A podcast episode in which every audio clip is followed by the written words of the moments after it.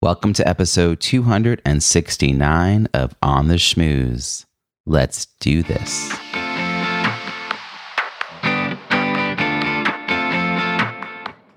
Welcome to On the Schmooze, the podcast that highlights talented people from different fields, explores how they built strong networks, and overcame challenges on their way to becoming successful leaders. Now, here's your host, Robbie Samuels. I recently wrote a LinkedIn recommendation for a friend, and her response was, That is a great recommendation. Thank you. Is there anything you're not good at? Smiley face. My response? I generally avoid doing the things I'm not good at. LOL. In reality, we don't always have the luxury of avoiding tasks that we feel ill equipped to perform successfully. More often than we might like, we're asked to step out of our comfort zones and into the zone of proximal development. That's when you are capable if you get the right support, but are not yet ready to do it all on your own. Which is why business coaches need business coaches to keep growing. And it's why so many of us seek out resources to help us improve our leadership and communication skills. Quote If you could be good at something right away without effort, what would it be and why? That was an icebreaker question at a recent networking event I attended. I said parenting. Parenting is the hardest thing I've ever done with the least amount of training. It often feels like I'm in that zone of proximal development, and occasionally it feels like we're doing a great job. One thing I know though, my four and six year old need to know they are loved. Every night for the last two weeks, my wife and I wrote something we loved about each of our kids on a paper heart and taped it to their bathroom mirror. Each morning, we would read the new hearts to them and review their favorites. Your challenge for this week is self improvement part of your 2022 goals? Me too. Start by making a list of 14 things you love about yourself. Then you'll be much more open to growing out of your comfort zone. And to help you do that, I highly recommend heading over to the Epic Leadership Resource Giveaway. Over 20 resources are being freely shared by knowledgeable professionals. These are leadership and communication skills that will help in all areas of your life, even parenting. I'm giving away the 90 minute replay of my WBECS Global Coaching Summit presentation, plus a bonus 30 minute replay of another training, which is included in the Big Results Toolkit. You can get access to all these resources at robbiesamuels.com forward slash epic. That's robbiesamuels.com forward slash EPIC.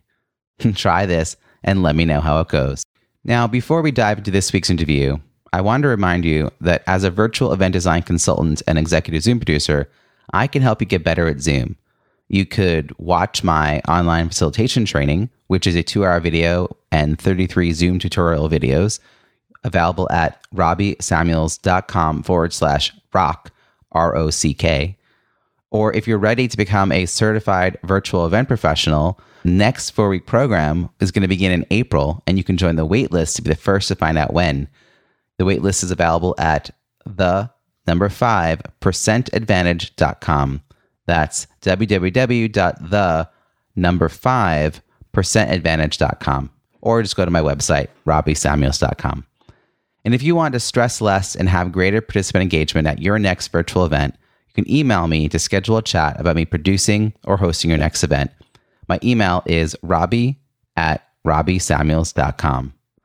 And last but not least, happy Valentine's Day. One thing I love about you is you listen to my podcast.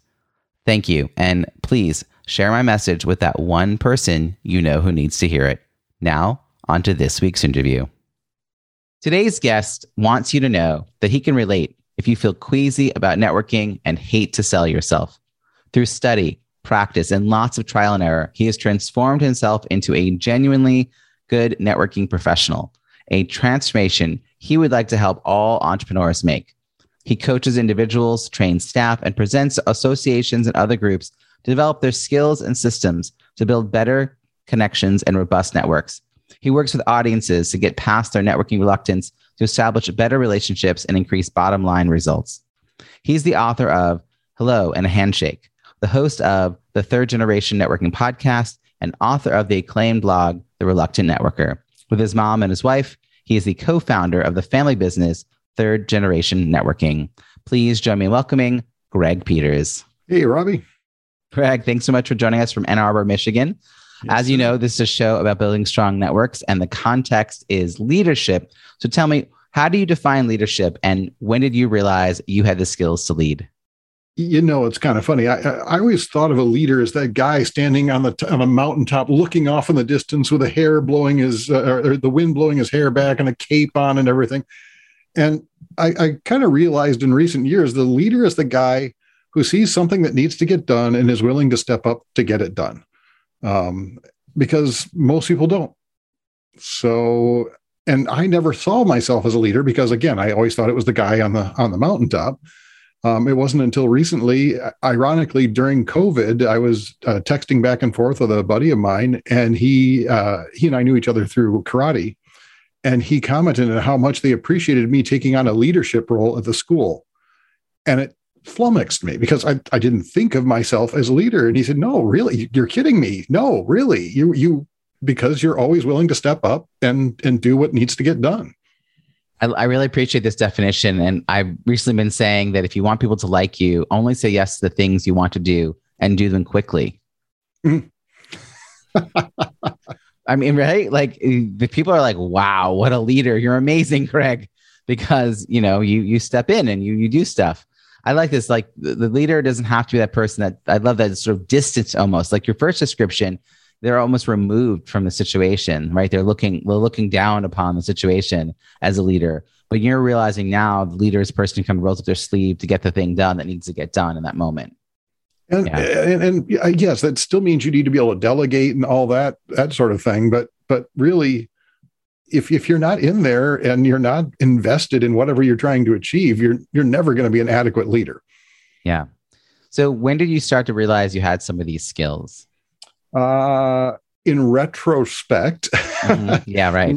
looking back, uh, I was the uh, president of the Michigan chapter of the National Speakers Association, and uh, I remember being at our opening retreat uh, for for me and my board, and we've been having a problem keeping membership going, uh, keeping attendance going, and and and uh, getting people to keep coming back year after year and I was getting concerned about that because you know when membership drop, starts to drop off, people stop going because there's no one there to go see anyway. So I said, "All right, listen, here's the situation. You know, I I, I saw a list of speakers just recently, and of them, only I was uh, in our chapter, uh, and I think that's a dangerous thing. So here's what we're going to do this year. We've always talked about increasing our membership by 10%. No, that's not enough. We are going to do it double.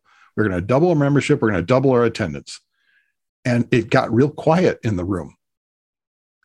But the funny thing was, everybody kind of got excited about it because it was something they had to start thinking a new way of thinking. Because 10% change, you can just do more or whatever you're doing, but double it, you got to do new things. And as a result of, of just kind of setting that goal for us all, um, it was remarkable. We had a, just a remarkable year. I had a, I had a great board who really stood behind me. That's that was the big thing. I love this example of pushing people to like, you know, do the moonshot, right? Like everyone has to really buckle down and, and think innovatively and put extra effort in and, and be clear eyed about what their goals are and why they're doing them. I'm, I'm, I think it's, it's interesting that you became, um, you first of all, you joined the board and then you eventually became the president of an organization and you still didn't have the idea of leader in your head. yeah, like I said, in retrospect, right? I'm like, um, all right. So, what were you like on the playground? Uh, let's just roll this all the way back, Greg. Let's talk about you know what, what, was what was school like? Did you run for office? Did you uh, did you organize kids, or were you really kind of the quiet the quiet kid who like just just did your job and you know, did your did your homework and, and kind of focused on that? you know I, well i mean I, I never went for any of those office things. That just didn't didn't feel like something i wanted to do. Uh, i was i always sat at the nerd table in high school all the all the kids who liked science fiction and computers and and all the you know all that kind of stuff. That was those were my people. Um, but I can remember earlier, you know, back in my my grade school years, I was the one who always let, let's hey, let's go out and play some baseball. Let's go out and do this, and you know, we we do the make believe, uh, much as I see my children doing now. in some ways, I think kids are almost natural leaders. They just want to, you know, let's let's go out and explore. Let's do fun things. That's really awesome. I think that um, kids have opportunities to do that all the time that maybe we don't as adults. Like it's it's freeing to do that. It is. So I want to know what you thought you were going to be doing next. Um, you know, and particularly when you're thinking back uh, to your life as a primary school and high school, you probably had some idea who you were. Um, and actually, particularly, I was wondering before we talk about like what comes next, did anyone see opportunities in you? Like, did anyone give you like a sense, oh, you know, Greg should step up and do this? Like, were you already the person who was seeking opportunities, or did you did that happen sort of later in life as you kind of saw yourself in a different light? I, I think it happened later in life uh, for me. Um, as far as I know, I'm I was largely oblivious of the world around me. I think when I was growing up, so I, I, was sort of okay. It's first day of school. Okay, that's that's cool. I, I don't. Okay, I'm gonna. My, my, mom sent me on an airplane when I was four and a half years old to Connecticut to see my grandmother, and for me, it, it was like okay. I, I wasn't overly concerned about it. So, but as far as leadership and, and, and seeing something in me, my mom actually, I think, when I I had graduated from college, and she um, she and I talked about being entrepreneurs because she was an entrepreneur, and I, I said I was kind of interested in doing that, and she actually bought me my first computer so that I could start doing. Uh, back at the time, it was uh, doing some web development. This was back when the web was brand new and so it was uh, all exciting. It was you know Wild West. Um, so it was kind of a, kind of fun to have your mom kind of seeing that you have a direction to go and here are some of the tools. But she never said, "Go start your own business." It was here. She knew that these were the things I was going to need, and so she kind of gave me those pieces that I needed and let me find the path myself. So going into a company and you know clocking in, doing nine to five wasn't the path that you were sort of set on did you do that anyway for a little bit before you did entrepreneurship, or did you go right to entrepreneurship? I was I worked at University of Michigan for 18 years as a as a computer programmer. so yep. even that though wasn't a clock in so to speak because it was so you know it's a university and it's flexible hours and so you just kind of did it whenever you want to do it. I would work at home, work wherever. So I kind of developed that entrepreneurial mindset of work wherever um, because I was there but uh, yeah, no, that was 18 years of doing that. I, I, started, I dovetailed from that into doing my own web development company uh, toward the end of that that period. But no, I was, I did not start right out out of college as a as a you know go and you know find your way in the world kind of thing. yeah, you know, I just saw my dad the other day, and he he always brings this up that he thought you know, I would be really into computers. Like I, I had an, a knack and an aptitude for computers at a very young age. Um, like I took an adult ed course when I was, I don't even know, like 10 and finished the assignment and then went help, help other people while my dad was sitting in the room, like watching it all unfold. Um, and so, you know, he was nudging me along. Like he didn't know what this stuff was either, but he thought this was the future and he was right but I didn't I didn't do what you did. I didn't end up becoming a, a programmer because I I really liked people too much, um, and I didn't want to just sort of sit and and code. And it's funny that in this roundabout way, I have come back to working with computers all the time. mm-hmm. computers. Well, I still, think we all have now. It's it's yeah. all come around again. And the ironic thing was, after 20 years, I was you know I was a technologist. I knew how to do. I, I I built my own computer. I I did you know Linux instead of Windows and all that stuff. But then when I started doing speaking full time, I was like, you know, there's really no need for all of that. I should just use off the shelf. I should use Windows. And now I discovered that technology is leaving me behind very quickly. so what made you decide you wanted to leave this comfortable, I assume like, you know, 18 years in a role? Like you know, I I stayed in a role for 10 years and I had friends who were, you know, every two years jump and ship to another job. And I and they were like, How do you stay there? I'm like, Well, it's really simple. You you don't leave. You mm, just yeah. you just don't leave. I mean, you don't you don't look and you don't leave. You just you just keep showing up every day and they keep sending you a paycheck. So how, I, I how did you make the decision to not uh, stay there and, and to, to actively go somewhere else? I, I think I was I was uh, I enjoyed working there because it was a new project all the time. So there was there was sort of a, a transition into new things. So I wasn't always I didn't feel like I was stagnant by any means.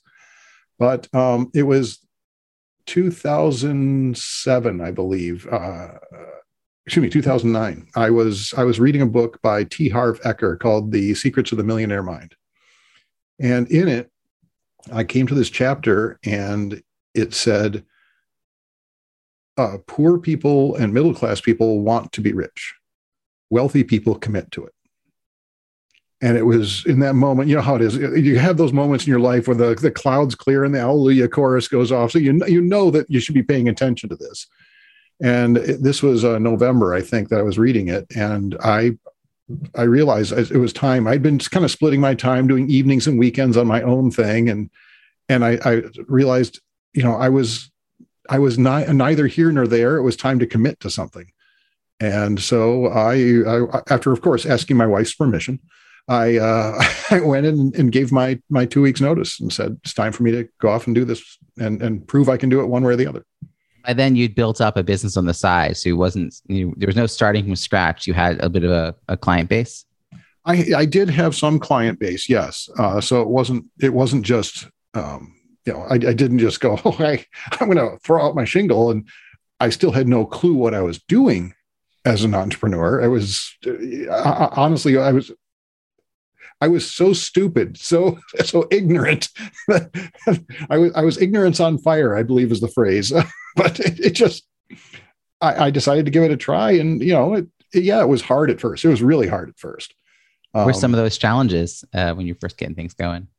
Well, uh, one of the first things we ran into uh, at, at, the time, we, we, I just finished a large project, so we had you know plenty of money in the bank, so we were we were in good shape. So I was ready to do that. We didn't have any kids, so there was no uh, no uh, dependents.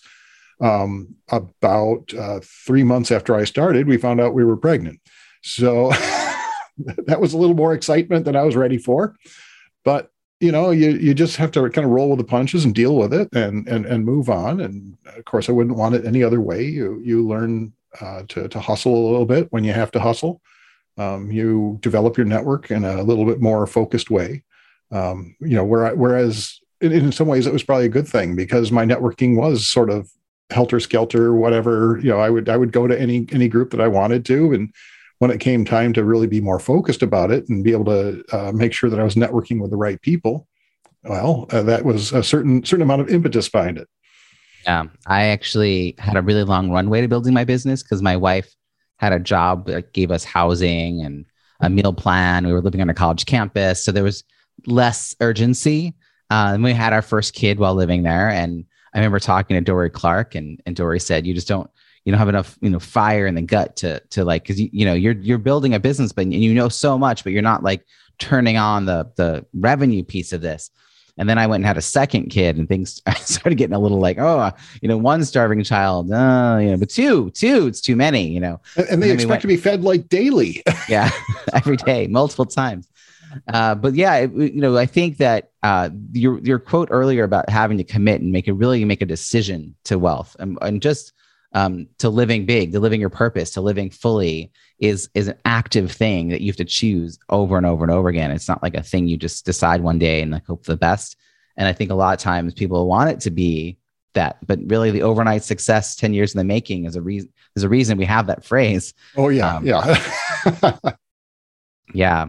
So uh when did you start to realize that the networking itself was something you could teach? Because you just said, you know, you were not, you were a little helter skelter and you're you know you have a, a blog called the reluctant networker so clearly this wasn't like you were you know came out of the womb super excited to mingle so when no, did you realize no. you had a skill around that that you could and in others? fact you know I, I was literally i was I, and i joke uh, about this in my speaking engagements I, you know i was a computer programmer with all the social skills that that implies so um I, I did network and I built the business and that was that was cool. I never really desired to have anybody working for me though, so it was really a, it was basically a freelancer uh, business that I I developed for myself. The challenge was that the networking worked really well, and I ended up having more work than I could possibly get done. Um, about two years into this, it was 2009. I was up at three o'clock in the morning trying to get the work done, and I suddenly realized this this is not what I want my life to be. This is not making me happy. I'm exhausted all the time. I'm burnt out.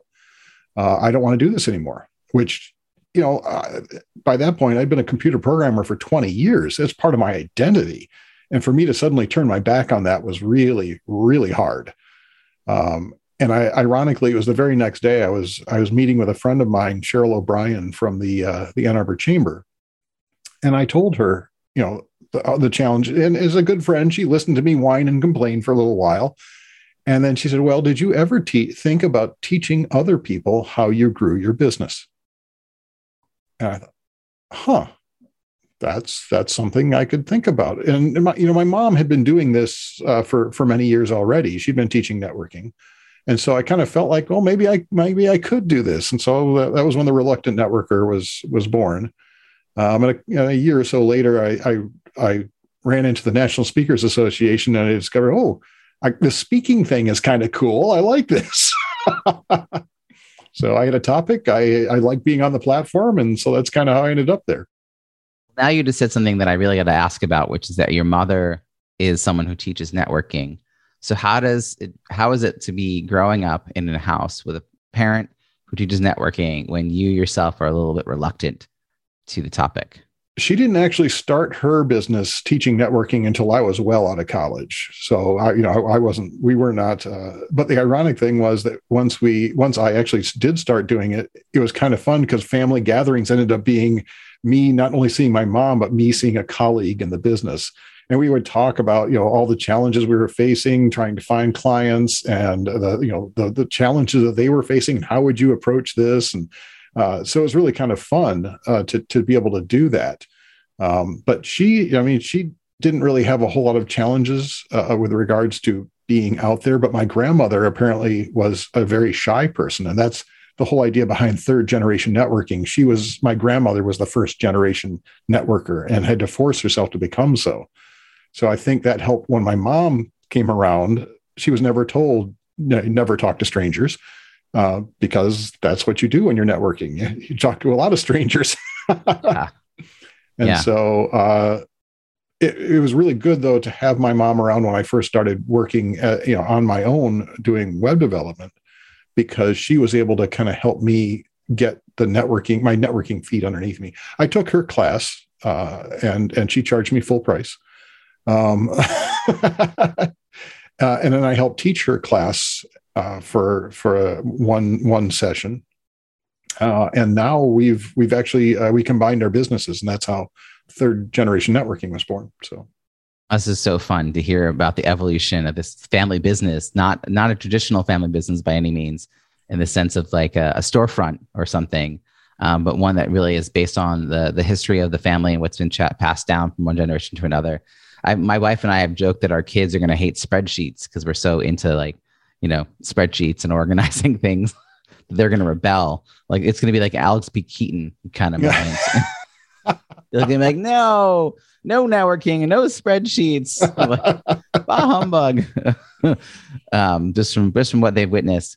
So um, this is fun that you got to combine, uh, you know, your your powers with your with your mom and build something bigger than either one of you could have done alone. Mm-hmm. And what are the kinds of clients you work with? Because I'll just share uh, that for a long time I was trying to sell networking as something other than a talk, and I would run into all these problems because a lot of people tell me they're not good at networking, but I found very few people who wanted to pay to fix that problem. And it took me a long time to figure out business development. All right. The people who want to learn this better, they need help making money. Ah, okay. And seriously, I feel very dense when I say out loud how long that took. I mean, it was a few years that I was like, why is this not working? Man, I went through the exact same things. okay, thank you. Because everyone I, talks about it. It's like I hate networking is like a, such a common thing, but if it's not followed by any urgency to change that fact, Yep. No one wants to buy anything from you, which is now what I teach, right? I now teach the the like strategy around the sales piece that's not just about the networking. But when did you start to figure this out and like how did you figure who your audience was because I imagine it evolved a bit. Oh my gosh. Yes. Well, we actually teach, we have a, a 10 week course and like the first, like the first class, we're teaching people about, okay, what's your target market? If you don't know what your target market is, your, your networking is going to be relatively ineffective, you know? Um, and when I started out, yeah, I, I picked a target market and I discovered, wow, you know, I, I started out with a higher ed. I thought, you know, students need to have this information. Gosh, I wish someone had told me when I was going through college that I needed to network. That the you know the piece of paper you walk out with is only half of what you get out of college, um, which was was really cool. And I and yes, I did speak in front of several uh, uh, colleges, but I discovered that colleges don't really want to pay for someone to come in from outside. so that, that didn't end up working out so well. Um, my mom, she focused on real estate agents for a long time. Uh, and then 2007, 2008 happened, and the real estate market, you know, crashed, and suddenly her target market went away. Uh, she's focusing now on uh, on financial planners, um, and that's kind of who we're trying to bring into our 10 week courses. Uh, for me, I speak toward associations, so I'm looking for associations which represent uh, people like real estate agents uh, and, and, financial planners and uh, uh, insurance uh, salespeople. Because yeah as, as you've discovered you've kind of got yeah networking is a very very uh, holistic thing. I mean you're you're you're connecting with people and i think you even said it uh, in one of our conversations in the past that almost every problem's a networking problem you know whatever challenge you're facing there's a good chance that the guy at the next table has faced it and if you just connect with them you'll be you'll find your solutions um, but no one wants to buy that what they want to buy is how do I get more referrals? So that's how we've kind of focused our our efforts, uh, especially in the training part of it. Is we talk about you know we teach you advanced concepts in in getting referrals. Um, now, when I speak and even when I'm training, I slip in the other stuff about well, in addition to referrals, you know, hey, what if you're looking for a family doctor? You know, wouldn't you rather get that from someone in your network than just you know picking it from the web somewhere. I mean, so so yeah, it's you kind of have to give them what they they want and then help them with what they need.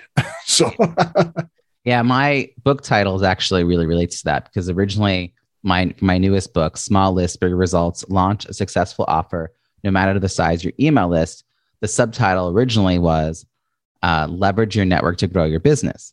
Hmm you and I both know that is actually what people need to do, but people themselves, the intended readers, do not know and are not seeking out that solution. So the problem that they think they have, or the problem they're trying to solve, is the size of their email list. I think that's why they're not able to sell. And so it is really about, you know, p- pull them in by promising them that you're going to solve the problem that they think, they have, and then give them the awareness that it's actually much bigger than that.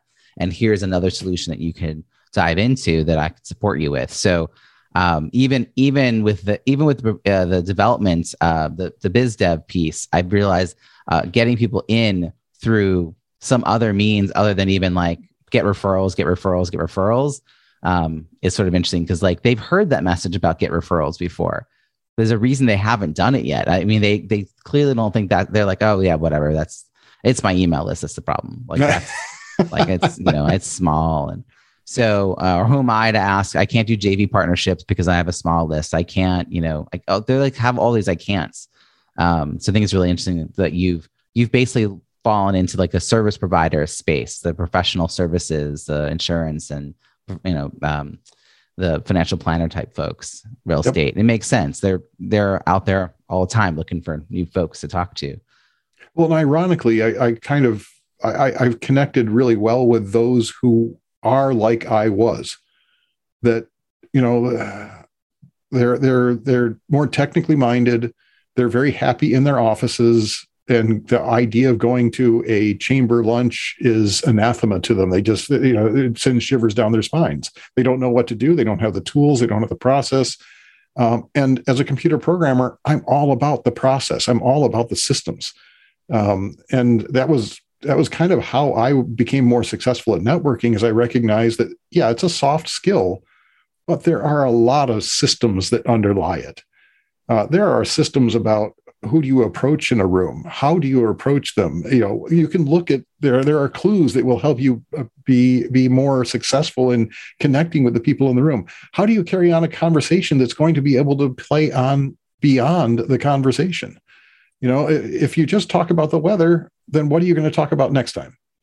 And this is a common question is okay we had our first meeting. Do i start selling to them next time? No. Stop it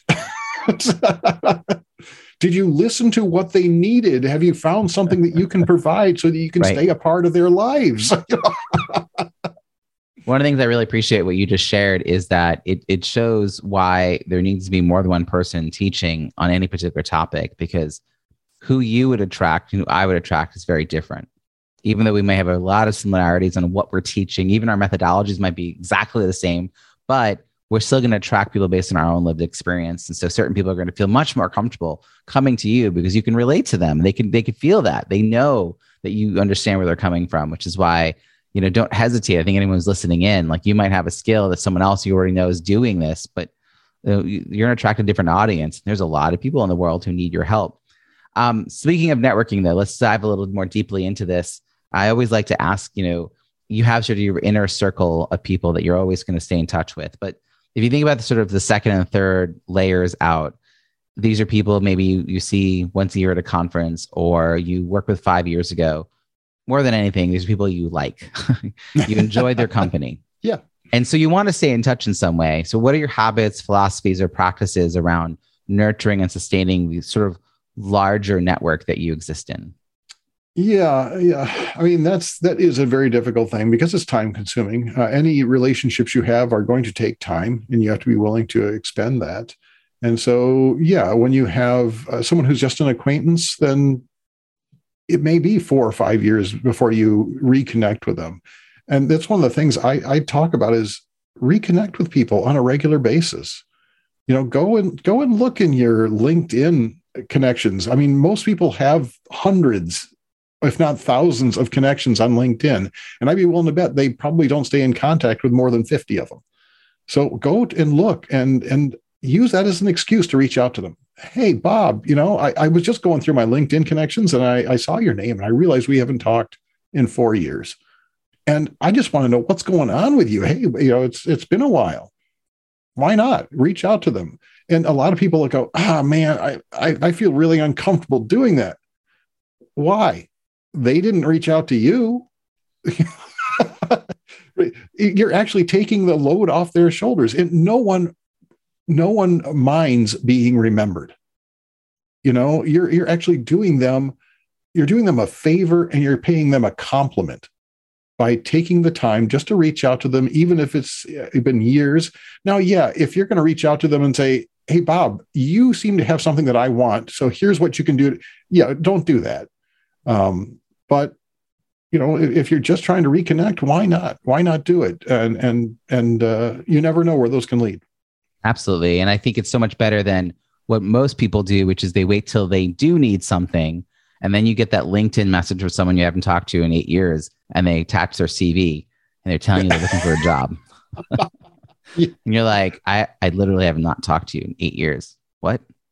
Um, oh, ironically, my mom and I just recorded a, a, podcast episode about this very thing: is how do you reach out to people you haven't talked to in a while when you do need something? Yeah. And the best the best advice we have is be upfront about it. Don't don't do the sneaky, you know, oh, hey, just checking in type thing. Bob, you know, I know it's been a while. Here's the thing: I, I really could use some help on something. Would you be willing to help me out? I mean, don't don't be don't be coy about it. Just come out and like say it. you need help. And then, but then but then, and here's the important thing. Ask how you can be of service to them. You know, it's, it, it's don't think of it as quid pro quo, but that's how friendships are made is by being being of service really to each other in big and little ways. So even if even if you have to do that and i know it's going to be uncomfortable but just if you have to do it do it but then be willing to reciprocate do you use a crm do you have a list of 50 people? Do you have a, a, a, schedule of doing things? I mean you're a systems guy so how do you how do you systematize some of this so it's not just completely random occurrence of when you think of someone you take I, I do use a crm uh, i probably don't use it as well as i should. I, I, haven't made a study of how best to do that. Uh, when I first started out, I, I literally had a spreadsheet.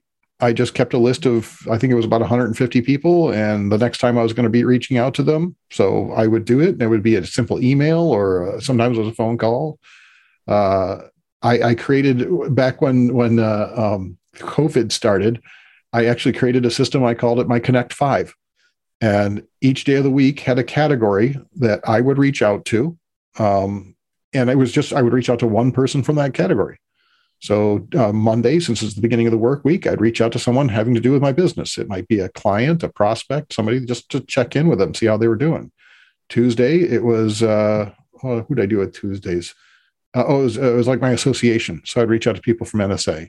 Wednesdays, it might be my heroes. You know, someone I'd read a book that I really was impressed by, someone that uh, um, that I saw speaking that I, I wanted to be in contact Thursday was throwback. It was who you know people that I had forgotten about, and Friday was close friends and family. Because ironically, I think we sometimes don't appreciate how valuable our network, our, our closest network, our inner circle is when it comes to achieving the goals in our life. Because quite often we don't tell those people what we're trying to achieve. You know, the, they don't know exactly what we do. They don't know what we're looking for. And maybe if we let them know, that might be you might get some results that you didn't expect. Have you been able to keep that up even now that we've started to all go back to to more events and more activity? More or less, yeah, I do. I like uh, you know sometimes I'm off on a week long training program, and and you know the best I can hope for is that the number of unread messages is less than 200. But but uh, in general, uh, when it's a it's a regular day, yeah, I mean because all I'm all I'm asking of myself is one contact if yeah. I can't make one contact, then I'm I'm not trying very hard. I really like this, and I like that you have all these different categories because I think the other thing we might tend to do is over index on one of those categories, whichever one feels I don't know most comfortable or um, yeah. Or, or the, we think we only focus on the, the our our target market or our potential you know prospects, and networking is so much bigger than that um, there's a whole world that, and, and, the categories I chose were, you know, basically what worked for me. And I tell people all the time, you know, you can pick your own categories, but just make sure you're spreading your attention across a, a larger swath of your network. What's another thing you think uh, that an activity or a practice that you have that you think others could adopt as well? Um, you know, I, I, I like I like actually calling people on the phone, um, and and yeah, sometimes you got to leave a message. But here's here's the thing: when you call and leave a message, first of all, be friendly. but second of all, maybe they don't remember you. Leave your contact information. Leave it at the beginning and at the end, just so that they can get back to you when they want to. Don't make it difficult for them. Uh, in, fact, in fact, I think in general, don't make networking difficult for the other person. You know, if you want if you want someone to refer you, give them send them the the uh, the email blurb that you'd like them to send on. Don't make them try and come up with it by the by themselves. Whatever you should do. I mean don't expect someone else to reach out to you. Don't expect that someone else to know what you need. Make it as easy as possible for them to help you. Yeah i think that's true for any kind of favors or anything you know you're asking people to do a little more than the usual. I, I practice that with my pod with my podcast launch with my book launches just like you know, being really clear about what you need support on and then making it as simple as possible for others to take that action. Um, and my mother's advice, which I bring up all the time on this show, when I was a kid, I didn't get invited to something after months of talking about it. Um, someone moved away. Sh- short story is I I remembered they forgot, and I felt really bummed out. My mother said, "There, you know, you're only the main character in your own play," which I didn't want to hear as a kid but it's true. It takes some effort to get on other people's uh, sort of radar and stay there. But then once you're there, it's really easy to rekindle those connections. Um, so I, yeah, I, I, love what you're talking about. I, I, love all like how you show up in the world. I love that you've created a space that people who feel reluctance to network can find you. Um, what what led to this podcast idea that you have with your mom?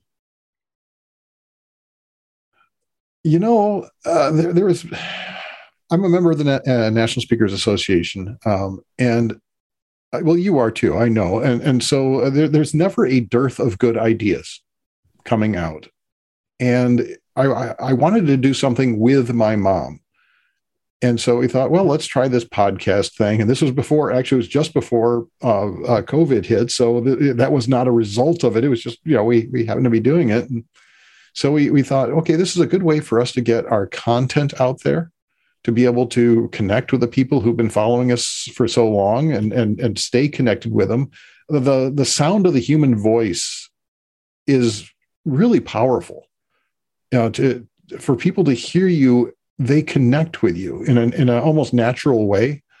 Um, I actually I've got this program called the 52 Connection Tips. So people sign up, they get a, a audio, uh, like a minute and a half, two minute long audio idea on good networking every week. I ran into someone who'd been who had signed up for this, and she had been listening to my voice for like six or eight months, and we finally got to meet in person. And she came up and she was about to give me a hug and she said, she, she stopped. She said, I suddenly realized I don't actually know you as well as I think I do because we had never met in person. We, I think we'd only talked once on the phone. Um, but the, the idea of a human voice is so connective. Um, it's far more so than email. Email has its own benefits, but but being able to put your voice out there is really powerful. And so being able to do this with my mom and to kind of tap into her wisdom because she's been doing this much longer than I have. So I, I tend to actually act as the interviewer and get to listen to how she sees networking and how she's approached it over the years. Um, it's just been it's been a really it's been a treasure to be able to do that with her. I mean, she's one of my heroes. To be able to do that with her is just it's very special. Um, and we started bringing in uh, interview guests as well as, as you got to experience. Uh, so um, but still it's it's the mom and me's that i enjoy so much doing and we get a lot of uh, positive feedback about that people you know especially in the area because she talks about the people she's connected with around her uh, being able to you know tag them and let them know hey we're talking about you um, it's kind of exciting uh, and and we're we're rapidly approaching our 100th episode so that's kind of exciting that's amazing it's so sweet that you guys have this opportunity to to collaborate together um, and and share those conversations with all of us. That it's not just a private conversation that you two are having at a family outing, but that you're recording them with the purpose of sharing them and inviting guests to come in. Um, thank you for having me on your show. We should put that link in the show notes as well. So um, this is this is just really fun, and I and I love all the things you do in the world. I'm actually really curious when we reconnect because we're going to stay connected. But let's say a year from now, I'm like, oh my god, Greg, this has been a year. It's been a year since I interviewed you what are we going to be celebrating then? What are we going to be toasting a year from now? Oh gosh, uh, well, we'll we'll I'll be toasting if we can get two uh, two more sessions of our class. We run these uh, twice a year. Getting uh, getting those filled up with people uh, that would be awesome. I'm I'm working on a an online course on sort of more of the fundamentals of networking. if I can get that launched within the next year, that would be awesome. I would be really excited about that. Um, I know that my boss slash my wife, who's the CEO of our company, she'd really like it if I got that uh, second book out there as well. but you know, it, there's there's all those projects. There's so many great things that you can work on. It's, it's sometimes a little hard to to focus down and say, okay, this is the one we're going to focus on right now. And I think the, the big thing was let's let's get some more of these classes. Let's train some more people. Let's help people be more successful. I don't want anyone to go through. I I don't know if you maybe you are more of an outgoing person, but for me, those first networking encounters were just horrifically painful um, because I didn't know what to do. I, I felt like I was like a you know the kid going into his first junior high school dance and standing in the corner and watching all the all the beautiful people having fun. Um, I don't want anybody to have to go through that. That's that's painful, and and it can really put you off from ever doing it again. Uh, there's no reason for that. There are there. Are, if I can learn how to do this stuff, anybody can. well, I love the sound of all the things you're going to do. Clear that you're ready to make an even bigger impact in the world, and I can't wait to celebrate all of that with you. So, how can people find you and fo- follow your work? Uh, well, if you'd like to reach out to me, uh, I'm at G Peters at thereluctantnetworker.com. And that's the same as my website, thereluctantnetworker.com. You can also go to Third Generation Networking, and you will find our information about our classes. Uh, and uh, that's that's usually the best way to stay in touch with us. We will have all those links in the show notes at ontheschmooze.com. Greg, thank you so much for an amazing conversation. Robbie, this has been a blast. I am so glad I got to come in and ch- chat with you today. I hope you enjoyed my conversation with Greg. What is your key takeaway? Something you'll put into action this week that you'll benefit from for years to come. Share what resonated with you in the show notes at ontheschmooze.com. Look for episode 269. That's also where you'll find all the links and resources from today's show, as well as all the archived episodes. Reach out and let me know which were your favorite interviews. If you enjoyed this episode, please share it with that one friend you know would love to hear it. And don't forget to subscribe for free yourself so you don't miss next week's show. Are you a fan? That's awesome. I'd love to read your review in Apple Podcasts. It's easy to find our page at itunes.ontheschmooze.com. Thank you in advance and I look forward to connecting again next week when I'll be interviewing another talent professional who's achieved success in their field or industry. I'll ask probing questions to get them to share untold stories about their leadership journey and how they built and sustained their professional network. Until then, have an amazing week.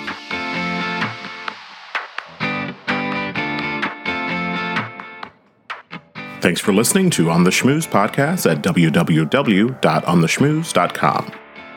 That's On the Schmooze, S C H M O O Z E.